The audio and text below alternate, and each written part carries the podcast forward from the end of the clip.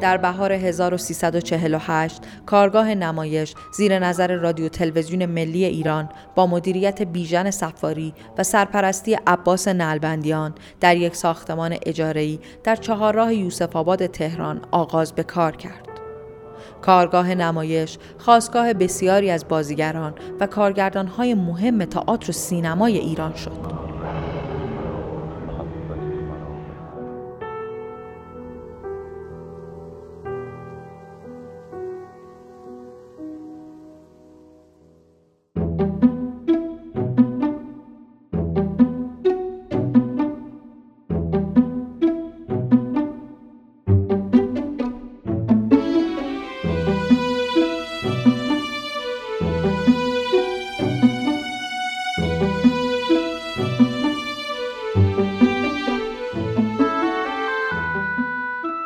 برای نگاه به قدمت پیشینه تئاتر در ایران باید به دوران باستان سفر کرد. اما تئاتر به شکل جدیدتر در دوره ناصری وارد ایران شد و رفته رفته تا اواخر دوره قاجار به پیشرفت خود ادامه داد. بسیاری نخستین نمایشنامه های نوشته شده رو متعلق به میرزا فتلی آخوندزاده و میرزا آقا تبریزی می‌دونن. انقلاب مشروطه در سال 1284 موجب بازتر شدن فضا برای روشنفکران زمان خود شد که این در ترقی تئاتر مدرن ایران هم تاثیر چشمگیری داشت. شهرهای تبریز، تهران، رشت، اصفهان، کرمانشاه و قزوین نخستین مراکز اجرای نمایشهای ایرانی بودند. با گذر از روزگار قاجار و پشت سر گذاشتن روزها و سالهای جنگ و اشغال و قحطی از اواخر دهه 20 بود که گروه هنر ملی با در خدمت گرفتن فعالین تئاتر جان دوباره به این هنر بخشید. ایجاد گروه ها و انجمنها به پیشرفت تئاتر ایران کمک شایانی کرد. فضای سیاسی خاص در دهه 20 فرصتی دوباره برای شکوفایی ادبیات نمایشی بود. اما تئاتر لالزاری در دهه 23 یک کتاز میدان بود.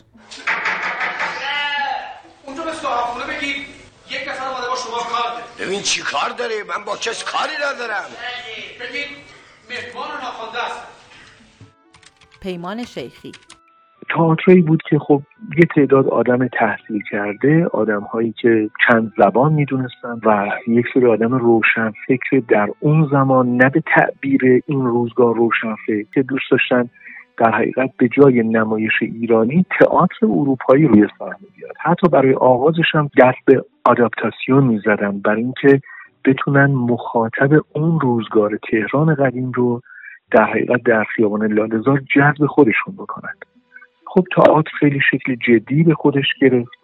دیگه اوجش هم عبدالحسین خان نوشین بود. کسایی که تئاتر لالزار رو دنبال کردن می‌دونن که طراحی لباس طراحی دکور یا به قول امروزی یا طراحی صحنه یا در حقیقت برداشتن سوفلور در زمان ایشون شکل گرفت. خیلی اتفاقات مدرنی که شاید در برخی از تماشاخانه این روزگار هم وجود نداره در اون زمان شکل گرفت.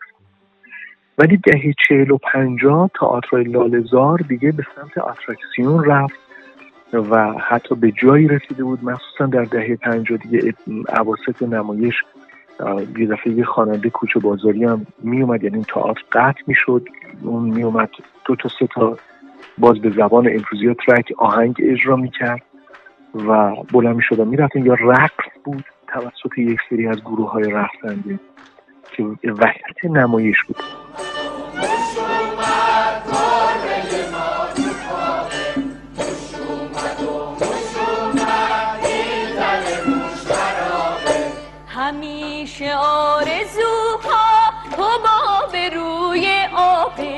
سؤال ما تو دنیا همیشه بی جوابه بعد از دهه سی تئاتر لالزاری رو به افول گذاشت.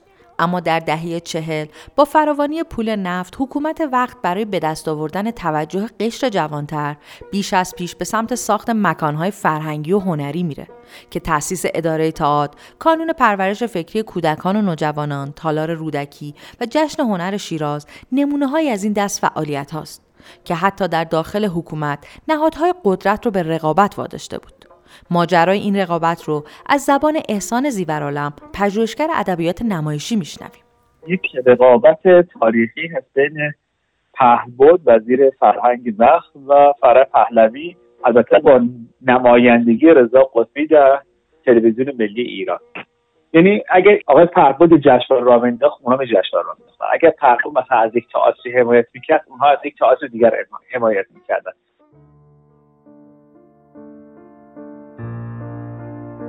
و شروع ایده کارگاه نمایش که از دل این رقابت ها بیرون میاد. در واقع پهبد که سنگلج رو راه میندازه حامی اداره تئاتر بوده و از طرف دیگه رضا قطبی حامی کارگاه نمایش میشه. اما تفاوت کار کارگاه نمایش با اداره تئاتر در چه چیزیه؟ اداره تئاتری ها بخش عمدهشون شاگرده آقای سرکیسیان بودن مثل عباس جوانمرد یعنی نصیریان یا حتی خانم جمیله شیخی خب کسانی در خود ایران پرورش پیدا کرده بودن. یا عموما در ایران فعالیت هنرشون رو شروع کرده بودن بعد مثلا یک دوره رفته بودن آموزش دیده بودن. ولی کارگردان که اومدن کارگاه نمایش رو شکل دادن اینا بازگشتگان از خارج بودن. مثلا ایرج انور و شهروخ خردمند از ایتالیا میان آبی اوونسیان از انگلستان میاد. و این در واقع زیست اروپایی خودشون میارن. یعنی نوگرایی محصول مواجهه مستقیمشون بود با تئاتر اونجا و رضا قطبی حالا اون فراح قفاری اون تیمی که اونجا بودن از اینا استفاده کردن که یک جریانی متضاد با جریان پهبد شکل بدن. ریشه های شکلگیری و شروع فعالیت های کارگاه نمایش آنچنان که تاریخ به ما نشان میده به مسابقه نمایشنامه نویسی در دومین جشن هنر شیراز در سال 1347 باز میگرده. آربی آوانسیان کارگردان شهیر تئاتر و از اعضای کارگاه نمایش داستان رو اینطور تعریف می‌کنه. جشن هنر و تلویزیون تصمیم گرفتن که مسابقه نمایشنامه نویسی ترتیب بدن و برای این یک کمیته خاصی رو تشکیل دادن که به سرپرستی خانم خجسته کیا بود. از من دعوت کرده بودن که در اون کمیته باشم. این کمیته افراد دیگرش آقای منچر انور بودن داوود رشیدی و عظمت اجرانتی یعنی مجموعه 6 نفر بودیم. آگهی شد و افراد نمایشنامه هاشون رو میفرستادن. روزی نمایشنامه رسید به اسم پژوهشی جرفاس و نو در سنگواری های 25 زمین شناسی به اسم نویسنده اش عباس نلبندیان بود بدون نشانی. همه معتقد بودن که نمایش جالبیه ولی غیر قابل اجرا. فکر جالبه ولی غیر تئاتریه و غیره من موافق نبودم. گفتم برای اینکه ببینن که تئاتریه پیشنهاد کردم که آزمایشی با سکسیون چون فوت شده بود گروهش مونده بودن. با این افراد کار می‌کنن ببینن خانم خجسته کیا و آقای فریدون رهنما این تمرین بخش اول رو دیدن گفتن ادامه بدم و دعوت شد که در جشن هنر شرکت بکنم. موازی این برنامه بیژن مفید در باشگاه پیشاهنگی با جوانان دیگهی که سابقه تئاتری نداشتند کار بر روی تئاتر شرق قصه رو شروع کرد. اتفاقی دو حرکت جدید از یه نسل دیگه به وجود اومده بود. وقتی که این برنامه تصمیم گرفته شد ارائه داده بشه اون دو برنامه خود به خود کارگردان ها خودشون عقب کشیدن و دیگه تاریخ من نمی‌خوام برم رو جزئیات. طوری شد که اونا شرکت نکردن و فقط این دو برنامه ارائه شد.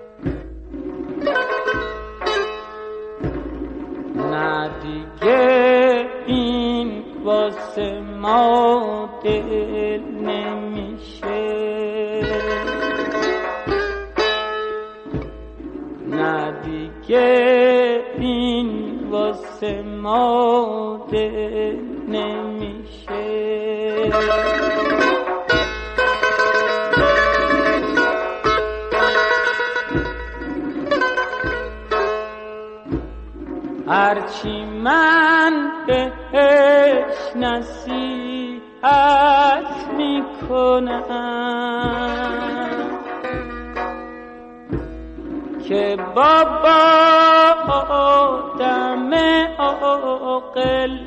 آخه عاشق نمیشه. میگه یا اسم آدم دل نمیشه. یا اگر شد دیگه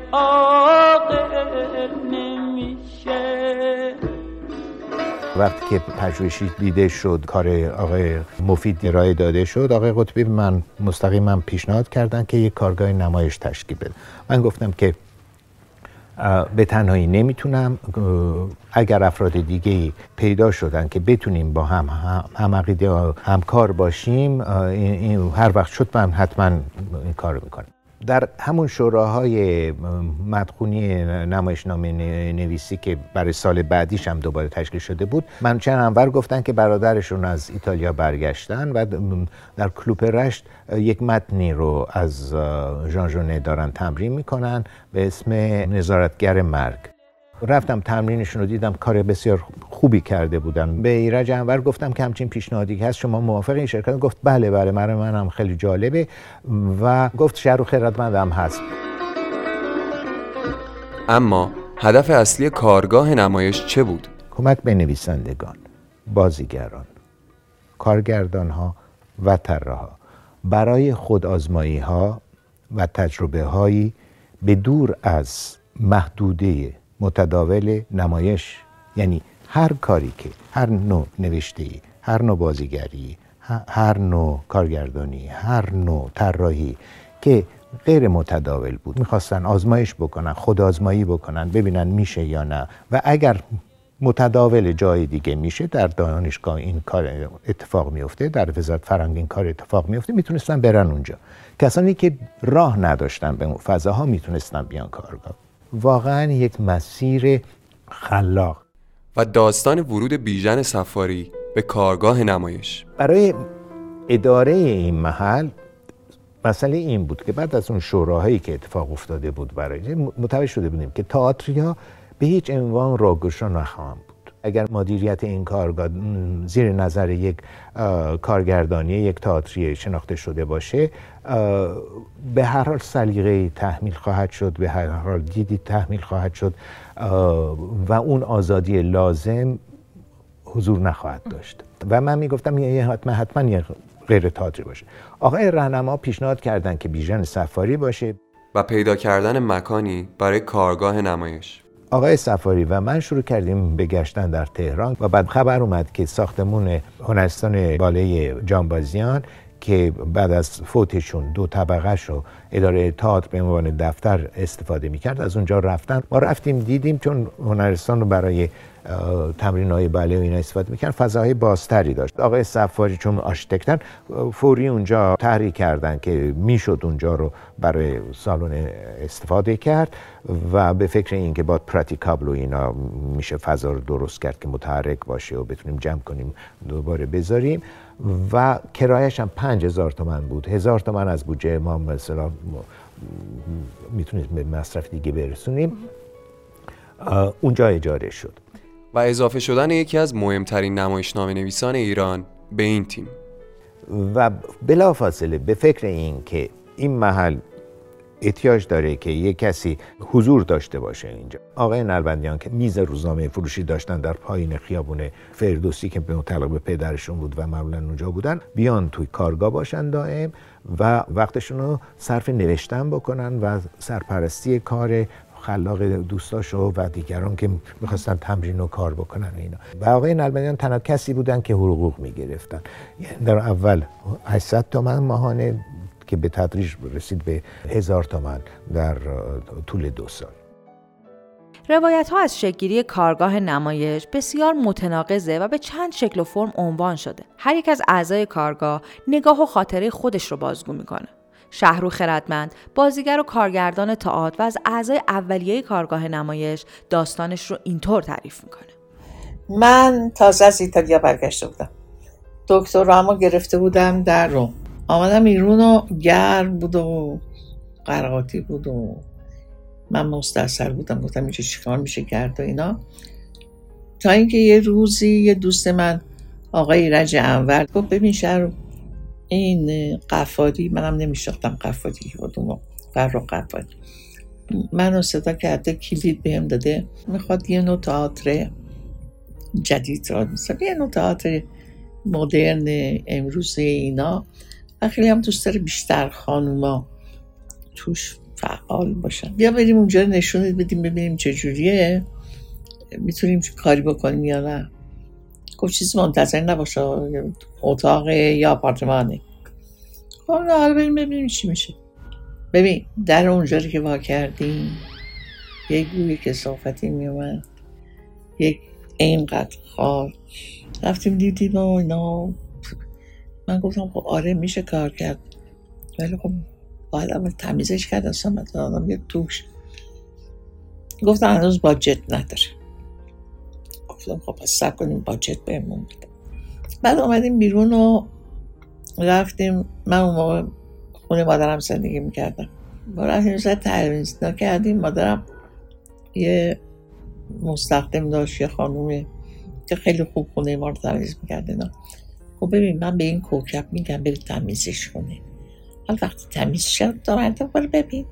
مادر ما پول داد به کوکب خانو کوکب خانو هم یه همدست پیدا کرد و صابون و قابون و هر چی که لازم بود خریدن و افتادن به جون از سر تا پای اینجا.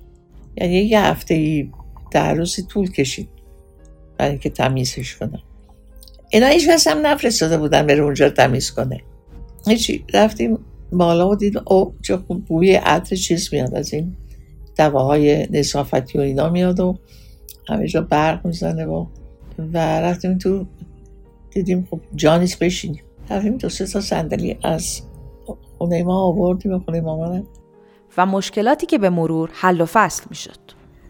آره به مامانم گفتیم بابا اینجا نمیشه کار کرد. من که نور میزن اصلا می‌خوره تو چشم فضای تاتری نیست کسی. کنم گفت بعد چیکارش کنم؟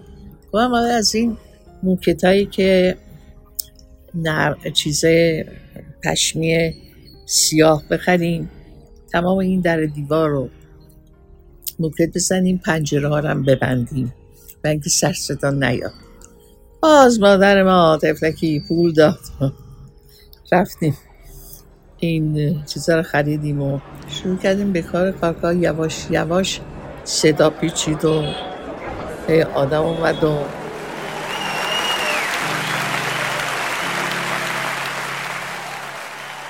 صحنه تئاتر مدرن در ایران از اسفند ماه 1348 به فصل جدیدی رسید. تقابل با تئاتر دنیا و رویکردهای مدرنیستی و کمک به نویسندگان، بازیگران، کارگردانان و طراحان برای خودآزمایی ها و تجربه های بدور از محدودیت های متداول حرفه نمایش از اولویت های کارگاه نمایش بود. با رادیو نیست به پلاک 272 در بنبست کلانتری چهارراه یوسف آباد ابتدای خیابان شاه سابق جمهوری اسلامی فعلی بیاید تا ماجرای یک ساختمون دو طبقه رو بشنوید. برای درک بهتر موقعیت مکانی کارگاه نمایش به زبان امروز نرسیده به پل حافظ و تقریبا روبروی مرکز خرید چارسو میریم.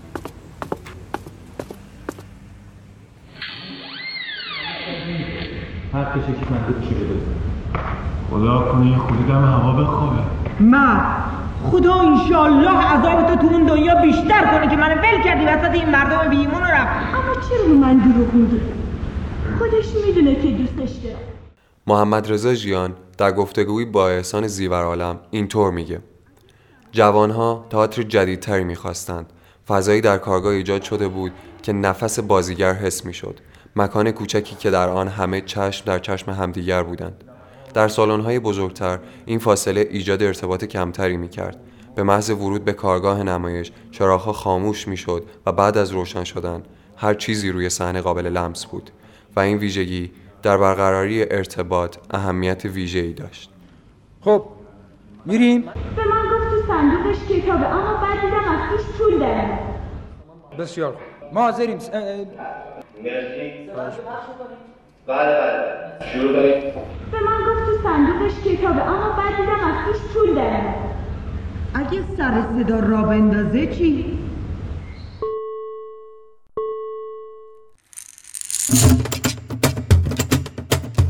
سلام. با معرفی پادکست ویکی پز همراه شما هستیم. ما داستان غذاها رو تعریف می کنیم و لحظه های تلخ و شیرین از خاطرات شما رو در کنار تصاویر خوشتن سینما نمایش میدیم. عجب دیزی شده به خورشت قرم سبزی. حفظ کباب بازار کرده بود کباب بازار رو باید تو بازار خورد. از تفاوت‌های پخت یک غذا در شمال، جنوب و شرق و غرب میگیم و مراسم و آیین‌ها و جشن‌هایی که هر کدوم خوراک مخصوص خودشون رو دارن معرفی می‌کنیم. دو تا پیاله ترشی آ سبز خوردن کردیش میشه خورش سازی ما با پلا نخورمیم ما با نون خورمیم یزدیان هم میگن قرمه سبزی میگن خورش سبزی با ویکی پس همراه با ما باشید تا روند غذاها رو از ابتدا تا امروز مرور و با هم تاریخ اجتماعی خوراک‌ها رو بررسی کنیم. به نظر شما فرهنگ امروز ما چه تغییراتی در برخورد با غذاها به وجود آورده؟ حتی سوشی هم نماد با کلاس بودن شده یعنی خیلی عجیبه که ماکارونی بره توی نون باگت یعنی بلد نیستی با چاپستیک بخوری شما کافیه برای شنیدن ما در اپ‌های پادگیر اسم ویکی‌پز رو سرچ کنید یا به سایت ما یعنی www.wikipazpodcast.com برید و ما رو دنبال کنید.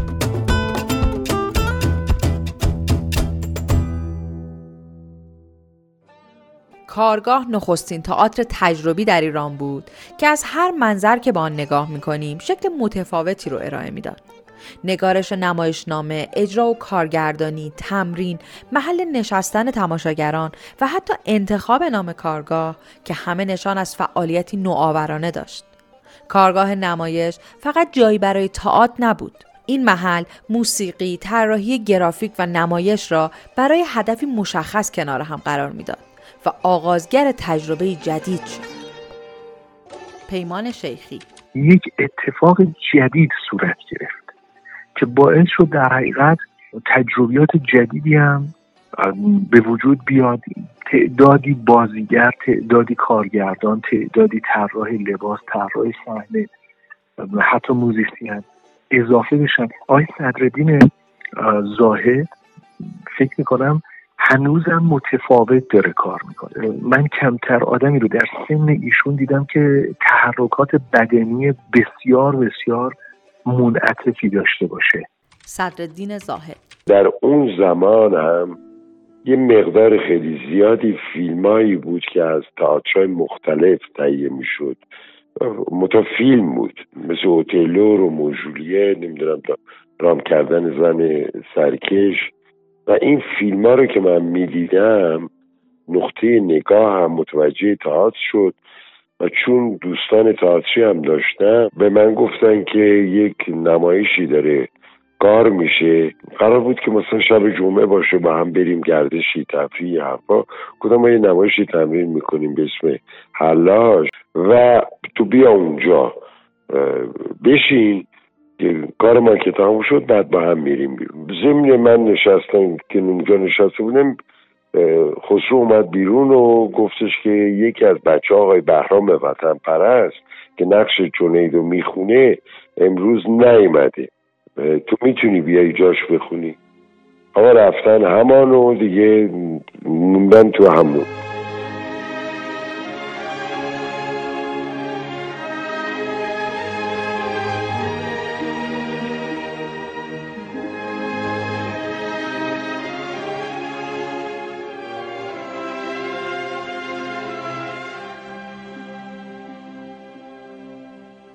و کارگاه نمایشی که هر روز کاملتر می شد.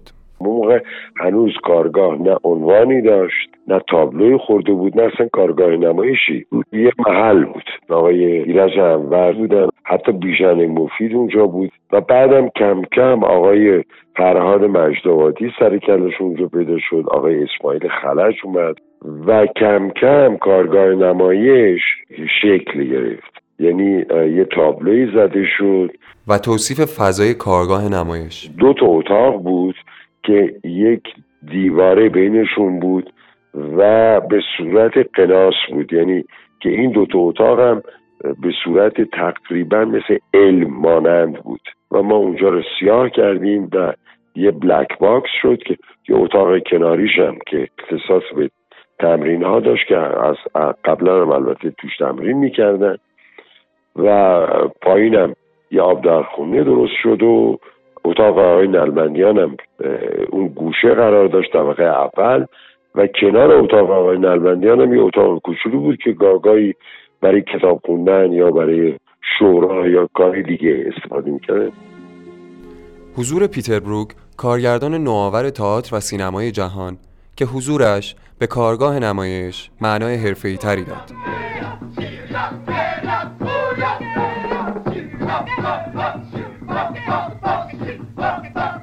که 1148 که اولین تابلو رو گذاشتن و گروه نبود همه قاطی بودیم.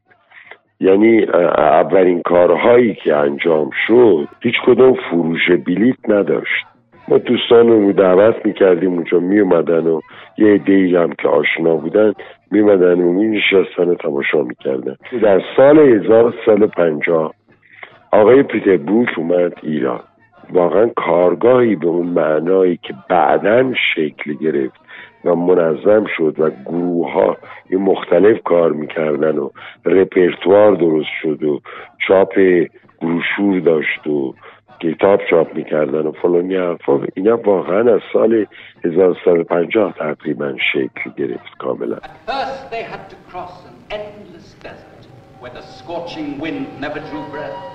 At times the land seemed to groan beneath them. At other times the only sound was silence. Why is the way so شاکله اصلی کارگاه در شروع دهه 50 از چهار گروه تشکیل می شد. گروه بازیگران شهر به سرپرستی آربی آوانسیان، گروه تئاتر تجربی به سرپرستی ایرج انور، گروه تئاتر کوچه به سرپرستی اسماعیل خلج و گروه تئاتر اهریمن به سرپرستی آشور بانیپال بابلا. ضمن کار با آقای بروک هم سه نفر به دلایل مختلفی نیامدن. یک آقای محمود دولت آبادی بود که دیسک داشتن و گفتن که من دیگه نمی‌تونم این کارا رو انجام بدم برای که کارا واقعا کار ژیمناستیک و نمی‌دونم کار بدنی خیلی شدیدی بود. بله. و نیومدن آقای کرم رضایی و حسین کسفیان هم سر روزی که آقای تیزیوس متن اورگاس رو بردن و بروک به هر کسی اشاره کرد چه نقشی رو بخونین بهشون برخورد که نقشه کوچولو دادن. ما جوون بودیم بهمون بر نمی‌خورد. اصلا افتخاری بود که با بزرگترین کارگردان تئاتر دنیا داریم کار می‌کنیم. در نتیجه این گروهی که به عنوان گروه بازیگران شهر تشکیل شد من خانم فهیمه راستکار محمد باقر غفاری شکوه نجم آبادی سعید اویسی سیاوش تحمورس اینها هستی اصلی گروه بازیگران شهر رو تشکیل دادن و علت اینم که این عنوان روش گذاشته شد در همون موقع آقای قطبی اعلام کرده بودن که ما در حال ساختن یه تئاتر هستیم که مراحل نهاییش رو داره می‌ذاره همین تئاتر شهر فعلی که می‌بینید. و بهتره که این گروه در کنار کارهای تجربیش فکری هم بکنه که مثلا برای افتتاح تئاتر شهر چه برنامه ای در نظر گرفت. و کنار اون گفتن دسته بندی بشید و هر کدوم در جهت خاص خودتون کار بکنید. بچه هایی که با گروه با آقای خلج کار می‌کردن. به اسم گروه تئاتر کوچه شد که نوع کارشون هم یه نوع دیگه ای بود. یه, یه گروه سوم هم تشکیل شد که گروه تئاتر تجربی بود که خانم شهرو خردمند و آقای ایرج انور از اروپا آمده بودن که با آقای فرسن کار کرده بودن و سبک کاریشون اصلا یه نوع دیگه ای بود. و در واقع می‌خواستن یه نوع تئاتر تجربی خیلی آوانگارد رو مطرح بکنن که فرسون اون داره درسش توی ایتالیا در اون زمان در دهه شست قبل از شست مطرح می‌کردن و اینا گروه تازه تجربی رو درست کردن گروه ها در شبهای مختلف کارشون رو ارائه می‌دادن و طول هفته رو بین هم تقسیم می‌کردن. همه شبها نمایشنامه ها با هم فرق داشتند. بازیگران عادت می‌کردند که سبکهای مختلف رو در شبهای مختلف بازی کنند و در فاصله طولانی بتونن این متنها رو زنده نگه دارن و به بیننده ارائه بدن. آربی آوانسیان گروه کوچه همونطور که از کارشون در کوچه شروع شده بود این روحی آزاده زنده بین دوستانی که با هم کاری می‌کنن لازمه کارشون بود اونا اینطوری رشد پیدا کردن و کار می‌کردن. و خیلی لازم بود که این گروه ما که خیلی دیسیپلینه بود اونا رو ببینه. گروه اونا اینو ببینه. نوع تئاتر بنیپال فرق داشت با نوع تئاتر خلج. فرق داشت با نوع, نوع کار بازیگران شهر.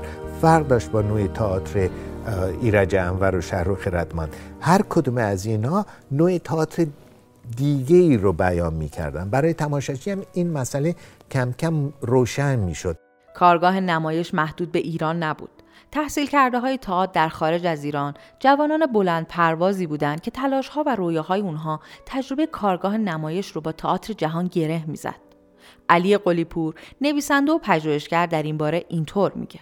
کارگاه نمایش رو باید با تئاتر دنیا سنجید. به خاطر اینکه هیچ کس نیست که راجع به تئاتر دهه هفتاد و تئاتر دهه هفتاد میلادی غرب در واقع بخواد کار کنه و برای نشون دادن گستره تاثیر این تئاتر لاجرم باید به کارگاه نمایش نگاه کنه. چون این یکی از در واقع نقاطیه که نشون میده که تئاتر دهه هفتاد از مرزای در واقع دنیای اروپایی داره میاد بیرون و داره تو دنیا گسترش پیدا می‌کنه. یعنی ایران و همچنین کارگاه نمایش اولین کشوریه که این تاثیر روش قابل بررسیه. فرصت دادن به جوانهای جویای نام و کشف استعدادهای نو یکی از رویکردهای اصلی کارگاه نمایش بود. محمد صالح علا. در تلویزیون استخدام شده بودم. به من, گفتن که مدیرمون گفته که تو یک مدتی باید دستیار ارکست مجلسی خانم افشار سرکار خانم افشار. یه مدتی من دستیار ایشون بودم و کارا رو می‌کردم. هرگز ایشون رو ندیده بودم. تلفنی کارا رو انجام می‌دادم. تا یک بار به من گفتن که خانم افشار با تو کار داره تئاتر شهر. من رفتم خیلی سرد بود روز جمعه بود و سرمای سنج و اینها و ایشون فکر کنم سر ساعت هفت یا هشت اومد. من نمیشناختم ایشون رو. نگهبان گفت خانم افشار اومدم برو طبقه بالا. گفت که من یک یادداشت نوشتم برای بروشور تو اینو بده ماشین نویسا تایپش بکنن. من رفتم دیدم هیچ ماشین تحریر هست ماشین نویس نیست. خلاصا نشستم و استاجی اینها کردم و یک کم تو کار متن ایشون فضولی کردم. بعد که رفتم ایشون از چیز خوشش اومد گفت که کدوم ماشین نویسه؟ گفتم ماشین نویسی نیست امروز جمعه است و گفت خودت کردی؟ گفتم آره و بعد گفت متن چطوره به نظرت؟ گفتم به نظرم من بودم یه جور دیگه می گفت میشه خواهش کنم بنویسی؟ گفتم آره. نوشتم و بعد که متن من خوندن درباره ادریان ساینشان و اینها دیگه زلفی گره زدیم دیگه خیلی به من لطف پیدا کردن. و معرفی محمد صالح علا به کارگاه نمایش. ایشون گفتش که شما بمون توی ارکستر مجلسی. گفتم نه من کارم تئاتر و دانشجو هم بودم و اینها. گفتم من این کاری کردم. تازگی هم مثلا آخرین اجرام زیر چادر اکسیژن. بعد گفت که آها این خیلی خوبه. مماس با کارهایی که کارگاه نمایش می‌کنه شما کارگاه نمایش کار بکنیم من خب کارگاه نمایش رو میشناختم. بودم کارهای آقای جان آقای اوانیسی دیده بودم کار آقای مفید دیده بودم. آقای نلبندیان آقای خلج. آشور همه دیده بودم و میشناختم و واقعا بی بود. به نظر من کارگاه نمایش توی دنیا تنها جایی بود شبیه به قول در ما شبیه گروه لامامای نیویورک. خیلی خوب. قرار شد که برم صحبت کنم اونجا اجرا بشه. دیگه من وارد کارگاه شدم. بزرگترین چیزی که کارگاه به من داد این که عقل منو تربیت کرد. یعنی یک دوره بی همتا بود برای من. اونجا همه آزاد بودن. هیچکی به کاری کسی کاری نداشت. فقط همه در خدمت هم بودن. همه آرتیست و و آرتیست بودن. یعنی همه هم بازیگر بودن هم نویسنده بودن هم کارگردان بودن هم نوازنده بودن هم آهنگساز بودن هم نقاش بودن. او خلاصه من از اونا خیلی چیز یاد گرفتم.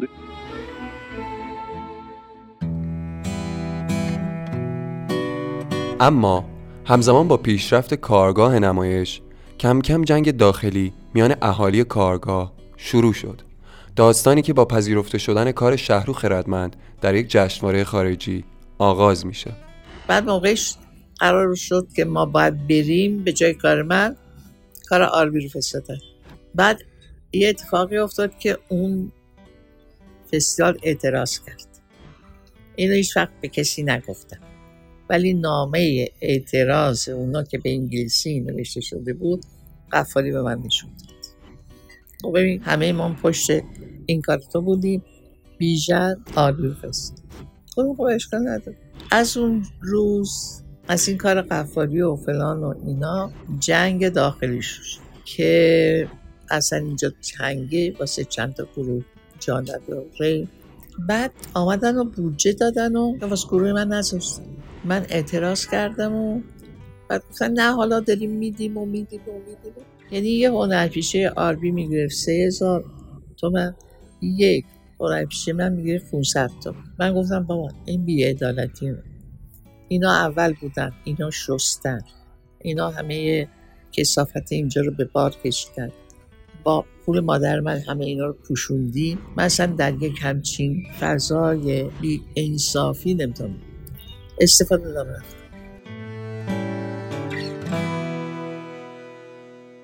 کارگاه نمایش همیشه تماشاچیان و طرفداران خاص خودش رو داشت.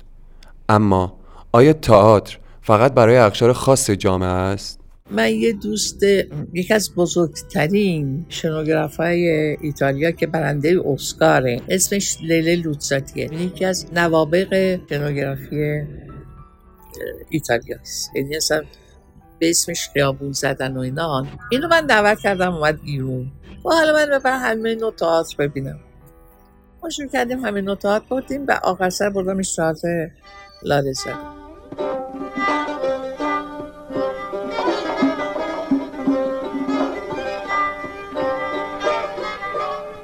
دست پر بزن یه دست لون بزن که چی چی می‌خوای چی میگی من دیگه خسته شدم. ناراحتی برم کن برو برادر. چرا برد کنم برم؟ که چی مثلا؟ آقا پدر مرد اینم ثروت وجدی به دنب گاب زدی چی کار کردی؟ آقا یوسف. بخشیدی بینو آقا یوسف من سی سالمه. بچه نیستم که کسی نیستیم یه اصلا همچیزی خب ببینی بهترین تاتتون اینه؟ گفتم نه نمی‌دونستم خب ببین اصلا ژنی اینا. گفت تو اینو ول کن که انتلکتویلا چی میگن. تئاتر مرد دوبیه متخصص به انتلکتویل نیست که تئاتر باید همه بفهمن و همه برن. و این بهترین نوعش. این اصلا فوقلاده از لحاظ هنرپیشگی از لحاظ کارگردانی از لحاظ صحنه ها اصلا مونده بود. بعد از اون خواست دو سه تایی دیگه هم بریم ببینیم. هر دفعه از دفعه قبل متقاعدتر بود که بهترین تئاتر در نتیجه خود منم از همون موقع شروع کردم به یه مقدار زیادی تئاتر لالزاری رفتم. یعنی هر دفعه یه چیزی یاد گرفتم. ببین حالا اون تنها اینو ندید گفت این چه سیابازی بعد نقالی. عاشق نقالی شد. بعدم بردمش یه تعذیه دید. یعنی اصلا با یه لوجیک عجیب غریب ها به من فهمید که این تئاتره این تئاتر اینه.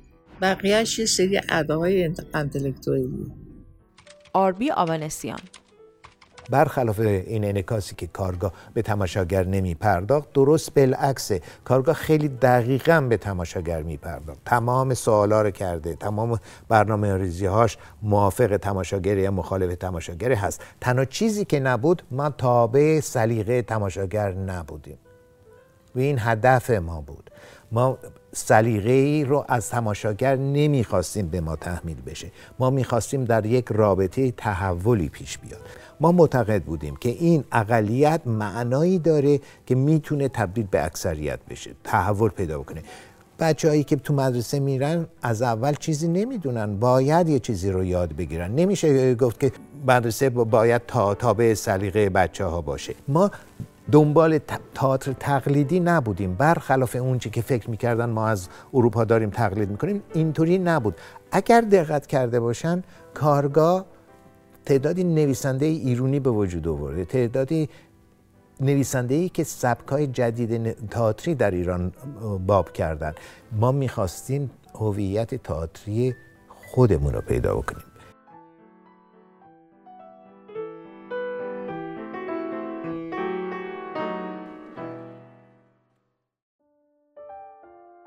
شرایط سیاسی خاص در آن دوران موجب شد که سانسور به دغدغه برای روشنفکران تبدیل شود. مسئله اصلی فعالان اداره تئاتر هم با ساواک بود و نبود سانسور در کارگاه نمایش بیش از پیش کارگاه را به عنوان یک جریان تئاتر دولتی و وابسته معرفی می‌کرد. احسان زیبرالم سانسور هم در کارگاه نمایش تقریبا طبق ادعاهای خودشون وجود نداشت ساواک فعالیتی نمی‌تونست داشته باشه ویژن تفاری به نوعی مانع می‌شد که ساواک بخواد توی کارهای کارگاه دخالت بکنه و یک جایی بود که در خلوتی بود که میشونستن کاری که دلشون می‌خواد رو بکنن. این مسئله در به اداره تئاتر خیلی صادق نیست. همه چی خیلی اداری منظم و خیلی کلاسیک هست. مسئله این بود که زیست هنرمندانه داشته باشن. خیلی وقتا یعنی ماها نمایش ها و متن مختلفی تمرین می‌کردن و هیچ وقت اون نمایش ها روی صحنه نمیرن این در اداره تئاتر صادق نیست. یعنی اونها نمایش رو حتی شش ماه تمرین می‌کردن که باید روی صحنه می‌رفت. و عموما از تجربه کردن تجربه های نو حذر می‌کردن. اونا کارمندان دولت بودن حقوق داشتن و خیلی تحت نظر وایس بودن. یعنی اسناد مدارکی وجود داره که به حال سانسور در ادارات خیلی سفت و سخت بوده و هر کسی خب نمی‌تونست اونجا کار کنه ولی کارگاه اینگونه نبوده و خب طبعاتش رو هم بعدها می‌بینه نام کارگاه نمایش با رقابت های سیاسی، مسائل اجتماعی، سانسور، ساواک و بسیار دیگر از این دست کلمات و معانی گره خورده است. اما حالا و پس از گذشت نیم قرن از عمر کارگاه به روشنی مشخص نیست که آیا واقعا کارگاه نمایش در پوشش نام تئاتر دولتی فعالیت سیاسی داشته؟ محمد رضا ژیان. ما تو کارگاه نمایش اگر هم عقیده و ایده خاصی داشتیم این روی صحنه وجود نداشت. یعنی ما نمیمدیم روی صحنه بگیم ما این هستیم. اون که ما روی صحنه میدیم اون هنری بود که می‌خواستیم دنبالش بریم. و همین خاطر ما یک لاک خیلی عجیبی ما توی کارگاه داشتیم که این لاک اجازه نمی‌داد که کسی فکر بکنه که ما یک گرایش سیاسی داریم. ولی مگه میشه کسی نداشته باشه؟ همه دارن. هر کسی بالاخره سمباتهایی داره هر کسی چیزهایی داره به مکتبهایی وابسته ولی این مکتب ها و این گرایش ها توی کار به این شکل نمود پیدا نمی‌کرد. اون که پررنگتر از همه اینها بود خود هنره بود. این نبود که من بگم آقا من این هنر رو دارم می‌خوام ازش استفاده بکنم که حالا حرفم رو بزنم. مطلبم رو بگم. که این حرف و مطلب از نظر ما یک مطلبی بود که مال یک جریان خاص و ما تو اون فضا چندین کتاب چاپ کردیم. بدون که کسی اصلا از محتوای این کتاب قبل از چاپش با خبر نباشه. علی قلیپور.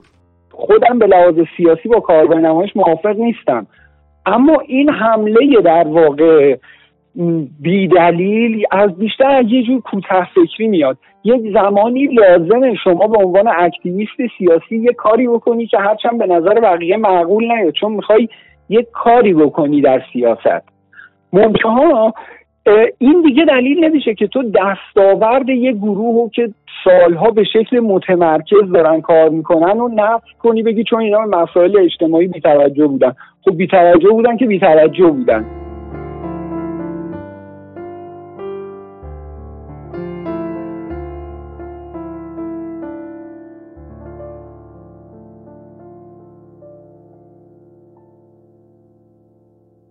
هر فعالیت نو جدیدی همواره با مخالفت های گسترده و متنوعی مواجه میشه.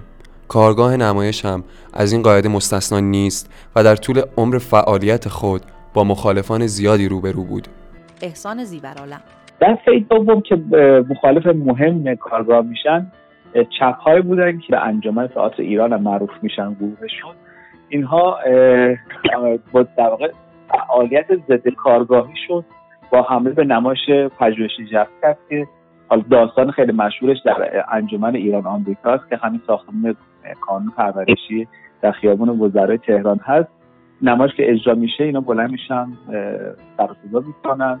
به آبی آورنیسیان در واقع یه حرفایی می‌زنن. نمایش رو متوقف می‌کنه آبی و بعد از خارج شدن اون گروه نمایش دوباره ادامه پیدا می‌کنه. که باز خود آقای آپسیانی به عنوان شاهد زنده تو اون بوده. سعید سلطانپور به قول آقای ژیان البته درخواست داشته که در کارگاه نمایش اجرا بره.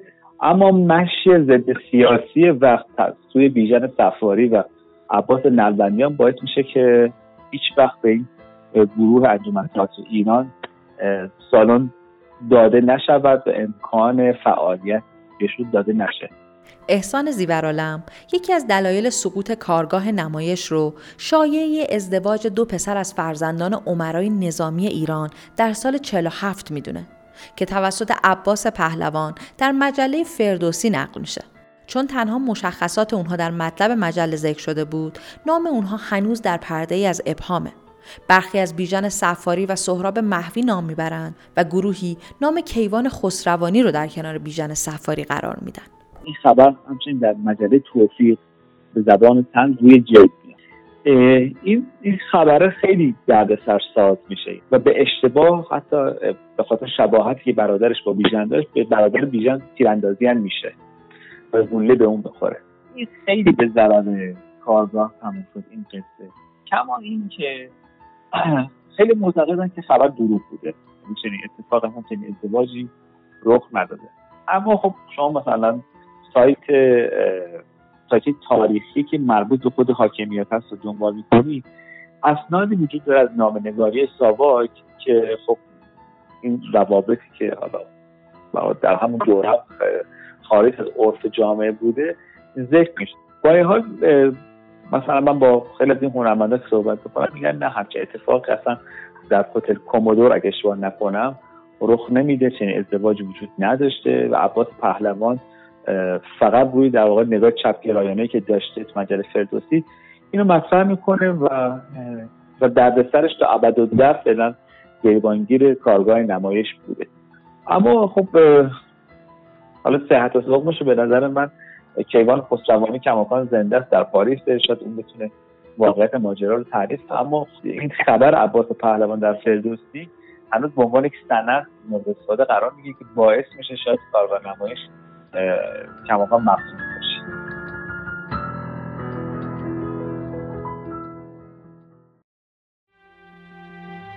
در سالهای آخر فعالیت، کارگاه نمایش به مرکز فساد و مصرف دراگ یا همون مواد مخدر معروف شده بود. صحبتی که برخی اون رو تایید و برخی هم اون رو تنها انگی برای بدنام کردن اون مکان می‌دونن. شهرو خردمند من چند دفعه من دعوت می‌کردم برم نمایش ببینم اینا می‌رفتم تو این راه که بالا می‌رفتم این بچه ها اینجوری بودن. این نرمندیان عزیز پاکی که وارد اونجا شده بود دیگه چشاش سرخ شده بود. رستم از یکی از این بلش های سرتمیستر اینجا چی میگذره؟ اینجا اسپچ میشه. گفتم اسپچ یعنی چی؟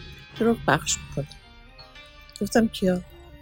همه همه از یه ذره داره میفروشه میره یه ذره دیگه میره ما همه اینو گوهر دیگه همشون تو هم دارن هروئین و کوکائین و از اینا میشن.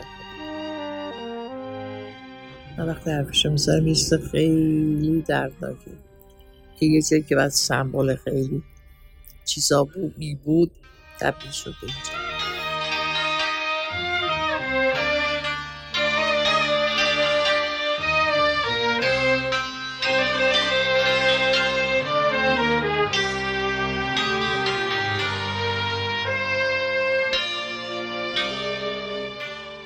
محمد رضا جیان هم در مصاحبهش بیان می‌کنه که ممکنه اعتیاد برای هر کسی در اون محیط به شکل ضعیف اتفاق افتاده باشه.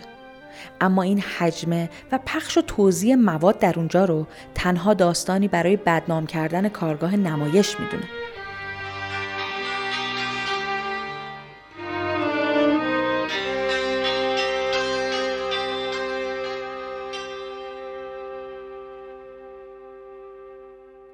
در کشاکش جریانهای سالهای 57 گروهی به کارگاه نمایش حمله کردند. برخی افراد تئاتری که نمایش های آنها مورد قبول کارگاه واقع نمی‌شد را متهم می کنند و گروهی بر این عقیده هستند که کارگاه نمایش با یک شکایت حقوقی بسته شد. صدرالدین زاهد کم کم مراکز تعطیل شد و خب کارگاه نمایش هم تقلق شد و تا شهرم که بسته بود که بعد این گروه های دست چپی و کانون نویسندگان حمله کردن اشغالش کردن و فلانی حرفا که اغلب محل میتینگ بود و دیگه کار تئاتر تقریبا به تعطیلی کشید. در اون زمان خب آقای نلبندیان هم گاگای می اومدن و می‌رفتن ولی کاری توش انجام نمی‌شد دیگه. به خاطر اینکه همه منتظر بودن که ببینن وضعیت به چه صورتی در خواهد اومد.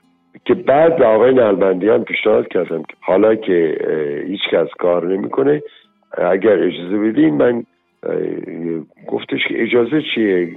اگر تو دلت می‌خواد کار بکنی خب بچه ها رو جمع کن و کار بکن. اتفاقا بهتر هم هست که این بچه های کارگاه که الان همینطور پراکنده شدن بیان و حداقل دور رو جمع بشن و شروع بکنن به کار کردن. یعنی اینکه دیگه گروهی وجود نداشت. مثلا تو همین گروه تازم آقای فردوس کاویانی بود که از گروه بازیگران شهر بود آتیلا پسیانی بود که از گروه اهرمن بود. رضا رویگری و از گروه کوچه بود. چیز آقای حسین موه بهری از گروه اهرمن بود. نمی‌دونم چه روزی بود که ما اتفاقا تعطیل کرده بودیم. نه نبودم. همون روز فرداش این اتفاق توی کارگاه افتاد که سه نفر گویا اسلحه اومدن و دو نفرم بیشتر اونجا نبودن. آقای نلبندیان بود و آقای جیان برادر آقای جیانا اینجا اونجا بودن و اینا رو گرفتن. به حال من فرداش که رفتم اونجا اینو شنیدم و بعدم تحقیقاتی که کردیم فهمیدیم یکی از همینا همون کسی بوده که شاگرد ماها بوده. و ما چون چند نفری از اون شاگردار رو گرفتیم و آوردیم تو کارگاه نمایش ولی این آقا رو نگرفته بودیم و یه جور این آقا گویا دلخور بود و خلاصه موقعیت پیدا کرده بود که انتقام بگیره. احسان زیبرالم. گروهی که میاد اینها رو از کارگاه میندازه بیرون و بعد اسناد رو میسوزونن. یه عکس خیلی معروفی هم که کاغذهایی در روی زمین تلمبار شده و یه عده هم تو کوچه بنبست کلاتری هستن. مثلا آقای پسیانی تون لحظه بوده. یه گروه نقاب پوشی با اسلحه میان و اینها رو در واقع از کارگاه میدازن بیرون. من سوال پرسیدم. گفتم که کار کمیته ها بوده. که اون کمیته وجود نداشت. بحث مصادره ساختمون ها با نیروهای اصلی در واقع امنیتی منتصب به دفتر نخست وزیری بوده که میگه وقتی پیگیری کردیم دفتر نخست وزیری میگه که اصلا نیروهای ما نیستن. این چیزی که آقای پسیانی میگه روایت عمده بازیگرانی است که در اون روز کذایی حضور داشتن و با مردان نقاب پوش همراه میشن. اما ما یک شاهد زنده داریم به آقای محمد رضا ژیان که کارمند بودن اونجا و فعالیت دفتری می‌کردن. ایشون میگه که سعید سلطانپور و تیمش نقش پررنگی در سقوط کارگاه داشتن.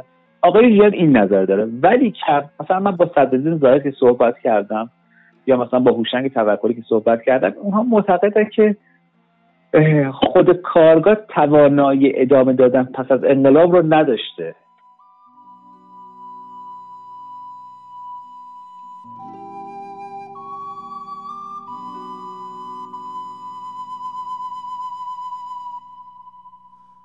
کارگاه نمایش پس از ده سال فعالیت و حدود 70 اجرای تئاتر، نگارش 24 نمایشنامه و شماری برنامه فرهنگی مانند نمایشگاه نقاشی، نمایش فیلم و اجرای موسیقی سرانجام در اسفند ماه 1357 تعطیل شد. آخرین اجرای کارگاه نمایش چاه نوشته داوود دانشور با کارگردانی رضا قاسمی بود. اجراهای کارگاه هرگز مخاطب گسترده‌ای در بین عوام پیدا نکرد و از حد اجراهای خاصپسند فراتر نرفت. اما تاثیر بسیاری در پرورش هنرمندان و جریانهای تئاتر در دورهای بعد از خود گذاشت. عاقبت ساختمان هم که سالها بعد توسط ورسه به فروش می‌رسه بعد از تغییراتی که در خیابان جمهوری رخ میده تا به امروز به یک کارگاه تولیدی تبدیل شده و از اون کارگاه نمایش نشونه باقی نمونده به امید اینکه شهرداری تهران در میان فعالیت هایی که در راستای حفظ هویت شهر تهران انجام میده این بنا رو به عنوان یک مکان برای تئاتر و تئاتری ها زنده کنه تا دوباره در این عرصه به زندگی برگرده.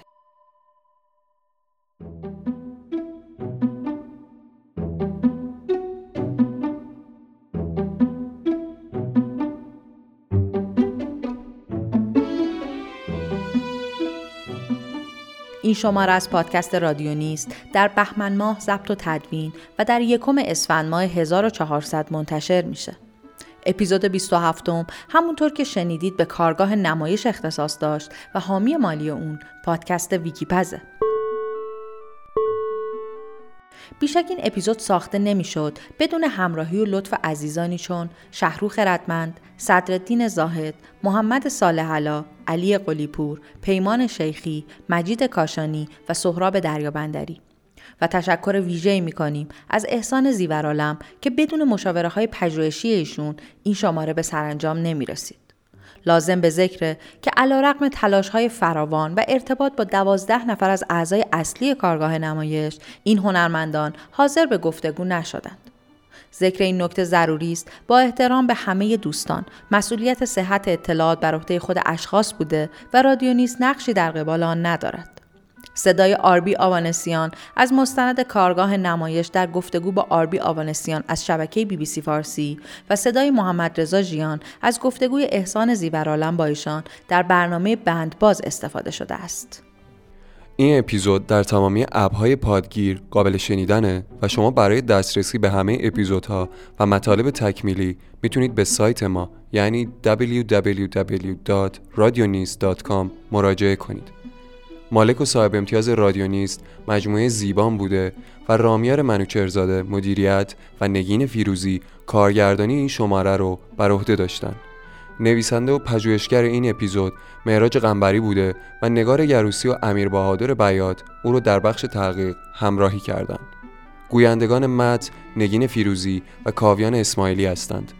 فرزانه رضایی تدوینگر این پادکسته و کار ساخت و تنظیم موسیقی بر عهده محمد برزیده و آیدین انزابی پوره طراحی و ساخت هویت بصری پادکست رو استودیو ملی انجام داده موشنها کارهای گرافیکی بر عهده نرگس فداکاره انتشار و پشتیبانی شبکه های اجتماعی توسط محمد حدادی و حسین دیدبان انجام می‌گیره.